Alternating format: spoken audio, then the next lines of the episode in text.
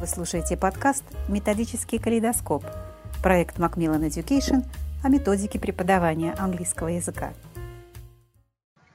Сегодня у нас в гостях Татьяна Одинцова. Татьяна – старший преподаватель английского языка специализированного учебного научного центра Южного федерального округа из города Ростова-на-Дону. А, Татьяна имеет дипломы селта Ян Ленос, а также Дельта, модуль 1 и 2. А также Татьяна сама тренер селт P и селт S. Здравствуйте, Татьяна. Здравствуйте, Наталья. Сегодня мы будем говорить, как построить урок с подростками, как сделать занятие, каждое занятие интересным и продуктивным.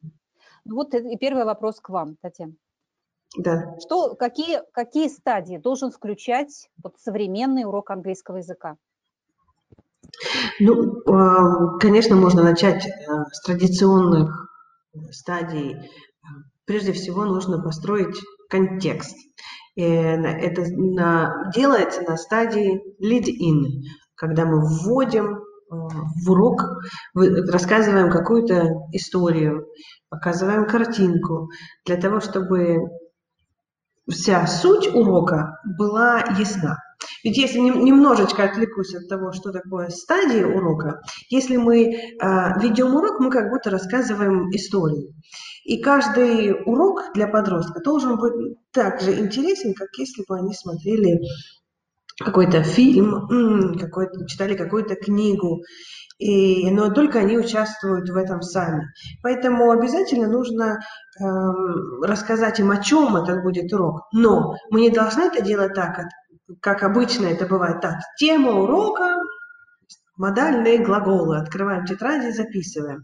Нет, обязательно должно быть, эм, чтобы они сами почувствовали свою причастность к этому уроку. И вот мы начали со стадии lead-in, я думаю, мы подробнее немножечко об этом поговорим. И дальше мы переходим в зависимости от того, какой фокус урока.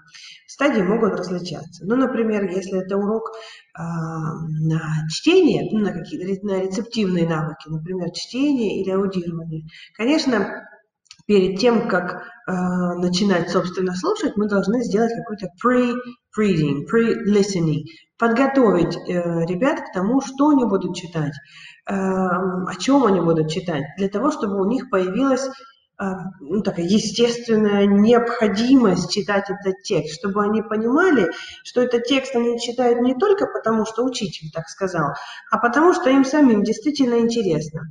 На этой стадии мы можем задать им какой-то вопрос. А как думаете вы? Вот о чем это, допустим, э, картинка? Или они посмотрят на название и попытаются угадать, о чем этот текст может быть. Здесь обязательно, чтобы они использовали свой опыт, свои знания, которые у них уже есть в, о мире. Например, что это? Может быть, мы читаем текст о, вот недавно, например, в Gateway B2, мы читали текст о видах транспорта будущего, и там было упомянуты, конечно, Илон Маск и его известные э, произведения. И перед тем, как читать, я задала ребятам вопрос, какие они знают виды транспорта будущего. И, конечно, имя Илона Маска всплыло, потому что они там многие интересуются его биографией, и им было очень интересно и приятно узнать, что текст отражает их интересы и что авторы учебника тоже знают о том, кто такой Илон Маск. И, в общем, им было интереснее читать текст и узнать дальше, что же еще расскажет, какие еще виды транспорта там будут. И вот, и когда они прочитали, вот мы задали этот вопрос, прочитали, ответили на вопрос, допустим, общим все вместе, обсудили в парах. Кстати, очень важно, чтобы перед тем, как а, получать а, ответы со всего класса, open class, как а, называется, а, обязательно дать ребятам шанс обсудить со своим партнером. Только из психологических соображений, потому что бывает что-нибудь раз сказал не то, э, ошибка, перед всем классом. И уже начинаю, вот буквально сегодня тоже на уроке мне девочка попросила, можно я так со всеми не буду отвечать. Мне сначала лучше со своей подружкой мы обсудим, или я вам просто пришлю. Поэтому для того, чтобы нежные создания, подростки, не боялись отвечать перед этим, сначала они обсуждают в парах, после того, как они убедились, что все правильно, тогда у них уже больше уверенности, мы собираем ответы общим классом. Угу. Татьяна, вот также многие преподаватели а, зачастую вот сетуют на то, что они используют обсуждения в парах, а, прежде чем спросить а, затем индивидуального ученика, вот подростка, потому что действительно они а, такой э, период э, пубертата, они считают, что их мнение может быть неверным, смешным и так далее. То есть даем время обсудить, это очень важный этап урока. А если обсуждение идет на русском языке, вот здесь какой мы можем дать методический совет? Здесь это вполне возможно, и детям, конечно, так проще, и они, скорее всего, изначально они и будут обсуждать на русском, потому что это проще и быстрее. Но если у нас изначально на нашей первой встрече с классом мы установили какие-то правила общения, и они действительно понимают, что лучше обсудить это на английском, потому что это урок английского, потому что мы здесь собрались для того, чтобы практиковать этот язык. Эм, и тогда можно потихонечку не, не останавливать полностью все говорят, так, внимание, класс, у нас тут кто-то говорит по-русски. Нет, тихонечко подойти к ним и просто, не знаю, пальцем постучать по партии или сказать English, please, или сказать I'm sorry, I do not understand what you're talking about. Uh, ну, как-то их настроить, и они потом постепенно-постепенно будут переходить на английский. Но, с другой стороны, в принципе, если вопрос достаточно сложный, и им, а ребята немного слабее уровня, потому что у нас в классе могут быть ребята разных уровней совершенно. Ну, в принципе, ну, пусть они сначала выразят мысль по-русски, а тогда преподаватель, я, я своим могу помочь э, сформулировать это правильно по-английски, потому что, может быть, им действительно не хватает слов для того, чтобы э, высказать все на английском. В этом нет ни, ничего, прям никакой катастрофы нет, но смотреть по ситуации и варьировать, как э, с этими конкретными учениками лучше поступить. Да, ну, наверное, еще нужно отметить, а, вот подтвердите, что когда идет вот такое обсуждение, например, а, вопросов до текстовых, а все-таки мы здесь делаем такой, даем возможность им пообщаться, и, наверное, мы не совсем здесь должны вот такой вот accuracy demand, то есть за ошибками уж чересчур следить. Вот также, наверное, тоже нужно отметить преподавателям, да, то есть мы не, не нависаем над ними, не проверяем ошибки, иначе мы полностью отобьем вот такое желание даже по одному-два предложения что-то сказать по-английски, если у вас учащиеся слабые, допустим, у них не хватает словарного запаса. Да, абсолютно согласна. Здесь э, нужно понимать, что если у нас задание, урок сфокусирован на развитии навыков чтения, навыков аудирования, тогда мы не будем фокусироваться на грамматике или там на, на правильном произношении слов. Это не значит, что мы совсем закроем на это глаза, и если там какие-то ужасные ошибки, которые ведут к, так скажем, communication breakdown, э, к непониманию, тогда можно исправить. Но если э, э, они выражают свою мысль, мы вообще туда даже не должны влезать. Более того, мы можем даже принимать абсолютно любые идеи, от них, которые нам лично кажутся, ну, не связанными ни с текстом, никак, э, но если это поможет им выразить свою мысль, мы принимаем все. И, конечно, на этой стадии мы их не исправляем, потому что нужно понимать, у каждой стадии есть своя цель. Вот для чего я зада, всегда задаю себе вопрос. Э, для чего я даю эту стадию? Для того, чтобы они потренировались в использовании present perfect. Или для того, чтобы они просто идеи выдали. Что, для, что важнее в этой стадии? И, исходя из этого, я могу э, знать, как дальше построить. Э, то есть еще один важный ингредиент успешного урока, на мой взгляд, это обязательно э, цель. Знать, э, знать ответ на вопрос, почему я это делаю, для чего. Дополнительные материалы по этой теме вы можете получить по ссылке в описании подкаста. А вот да. Э, следующий такой этап, если мы сегодня вот прям вот у нас получилось прочтение больше такой урок. Следующей стадией после pre-reading task э, будет reading for detail. Если предыдущий вид чтения или навык чтения subskill это был reading for gist, когда мы читаем на общее восприятие текста, понять э, общий смысл задания, то reading for detail будет уже как раз э, знакомое многим коллегам задание, где они отвечают, например, на вопросы. Э, по тексту.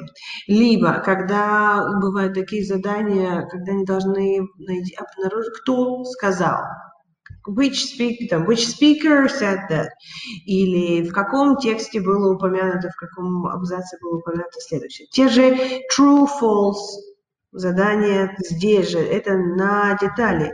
Но здесь тоже очень важно, если мы к этому подходим, если мы хотим, эм, чтобы ребята могли еще мыслить критически и доказывать свою точку зрения, обязательно продолжать задавать тот самый вопрос «почему?». Тот вопрос, который мы задаем себе, мы будем задавать и ученикам. А почему ты так думаешь? А докажи. И они должны найти в тексте конкретную конкретную строчку, конкретное предложение, подчеркнуть это и, э, и доказать. Они это могут точно так же делать сначала в парах, а потом э, в общем, в общем обсудить. Эм, очень важно, конечно, использовать тексты для того, чтобы работать с лексикой. Э, здесь два варианта развития событий. Либо мы э, до текста, если это сложные, сложные слова, блокирующие восприятие, blocking vocabulary, тогда мы это будем pre teach, до того, как они начнут э, читать текст детально. Э, мы, конечно, здесь, как обычно, поработаем с meaning. Они должны понять, что это за слово. Не просто так, в, на, в случайном порядке это будет, будут выданы слова, но тоже с какой-то картинкой, какое-то значение. Они должны будут, допустим, сопоставить. Но мы обязательно должны поработать и с произношением, и из формы этого слова, то есть мы должны на доске, либо в тетради, либо на экране э, обозначить э, форму этого слова, правильное произношение и так далее. Это на стадии, но только если действительно эти слова мешают прочитать текст. И без них будет э, ну, не, текст не будет правильно понят. Другой же вариант, после того, как мы сделали э, все, отработали все навыки чтения и прочитали текст минимум три раза, будем читать текст еще, еще раз, но теперь уже э, для того, чтобы найти слова. Например, э, хорошо очень работать с индивидуальными словами. Ну, например, найдите слово и сопоставьте с, со значением. Но я обычно беру слова в словосочетаниях, э, набираю их и выдаю детям виде карточек. Что это? И разрезаю словосочетания, вот те самые lexical chunks, напополам. Задача детей в таком случае э, сопоставить словосочетание. Например, у нас было недавно в тексте прочитанном было словосочетание sharp increase. Они не только должны э, найти правильную, правильную пару для слова sharp. Но как только они нашли, сопоставили все-все-все словосочетания, я прошу их вспомнить контекст. Они должны восстановить, не глядя в текст, предложение. И они начинают вспоминать, там, что было предложение «In the last 50 years there has been a sharp increase in the number of people traveling by air». Например. То есть это помогает увидеть ребятам, как слова используются действительно в контексте, увидеть смысл использования э, этих слов. Тань, вот э, как вот э, по-вашему и правильнее, многие преподаватели тоже этот вопрос задают, вот эти тексты по чтению, можно ли задавать на дом, делать так называемый flipped classroom approach? Ну, например, вот э, у нас есть первый раздел, ну, например, если мы говорим сегодня вот о курсе Gateway, э, там, где мы вводим лексику, и дальше по этой же теме идет вот этот текст. Так вот, а обязательно работать только в классе, и это правильнее и лучший результат, или это использовать, а, можно, можно использовать вот этот текст как домашнее задание до этого урока? А можно ли этот текст задавать а, в формате flipped classroom? То есть у нас будет на следующем уроке только этот текст, и многие коллеги считают, что вот он очень большой, времени на уроке не хватит, дай-ка я задам его на дом. Правильно ли вот такой подход использования с текстом? Не теряются ли потом вот эти вот этапы работы с текстом. То есть получится, мы с ним не работаем как с текстом, потому что они уже его прочитали дома, они э, знают, о чем он. Тогда что, что же делать в классе? И да. каким, каким могло быть предыдущее вот это задание? Да, конечно, вот, вот это так я не делаю. В таком случае этот текст будет только лишь для того, чтобы они были ну, бегло ознакомились э, с историей, и в таком случае я этот текст буду использовать только лишь для того, чтобы представить грамматику. Но если я хочу отработать навыки именно чтения, я этот текст буду, буду с ним работать в классе. И я не буду давать большой очень текст. Э, пусть это будет текст на полстраницы, эм, но я должна с ними несколько раз прочитать его это будет как раз-таки вопрос о том, какой фокус урока и для чего мне этот текст нужен. Если я даю читать его надо, тогда я не развиваю навыки э, детальные навыки чтения, я не работаю с ним так детально, с этим текстом. А э, если мы работаем в классе, тогда получается развить навыки именно чтения. Согласна, да, да, вот это как раз хочу, чтобы коллеги услышали, потому что во многих пособиях есть тексты по чтению, и вот если мы действительно работаем с текстом, развиваем микроумения по чтению, мы работаем в классе. Таня, ну, наверное, мой последний вопрос. А все сейчас тексты по чтению, вот э, во всяком случае в пособиях нашего издательства, они озвучены. И также коллеги часто спрашивают, а когда правильнее включать этот текст, э, который озвучен? Потому что многие хотели, чтобы тексты были озвучены, и учебники нашего издательства, они всегда пишутся на основании такого исследования, потому что есть такой research тур, который авторы проделывают, они встречаются с преподавателями, а, все запросы преподавателей записывают, и вот э, частой просьбой всегда были озвученные тексты. Вот где их место на уроке по чтению, вот этот озвученный текст? Или это дома? Э, нет, дома это, наверное, не имеет смысла, потому что мы то, что четко должны понимать, какой, опять-таки, какой навык мы развиваем. Если мы, мы читаем, то мы читаем. А если мы, допустим, очень часто дает такое задание, слушайте и читайте, тогда становится непонятно, что же действительно развивается у ребят, аудирование или чтение. А, это все равно, что смотреть фильмы э, с субтитрами.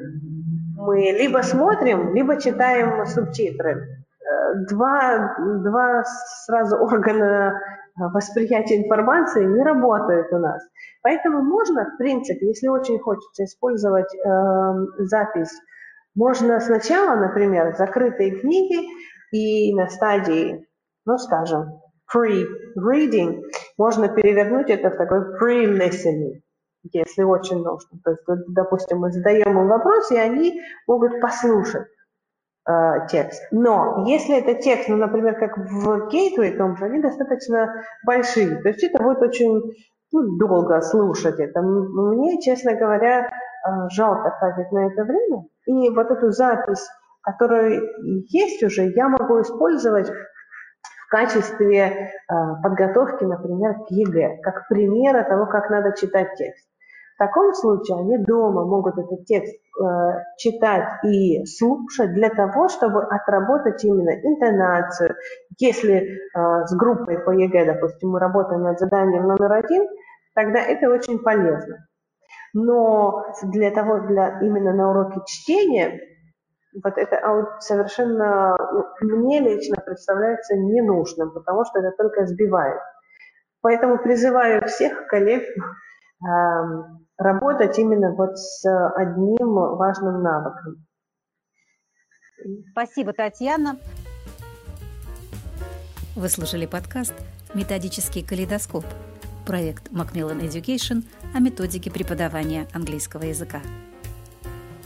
Дополнительные материалы по этой теме вы можете получить по ссылке в описании подкаста.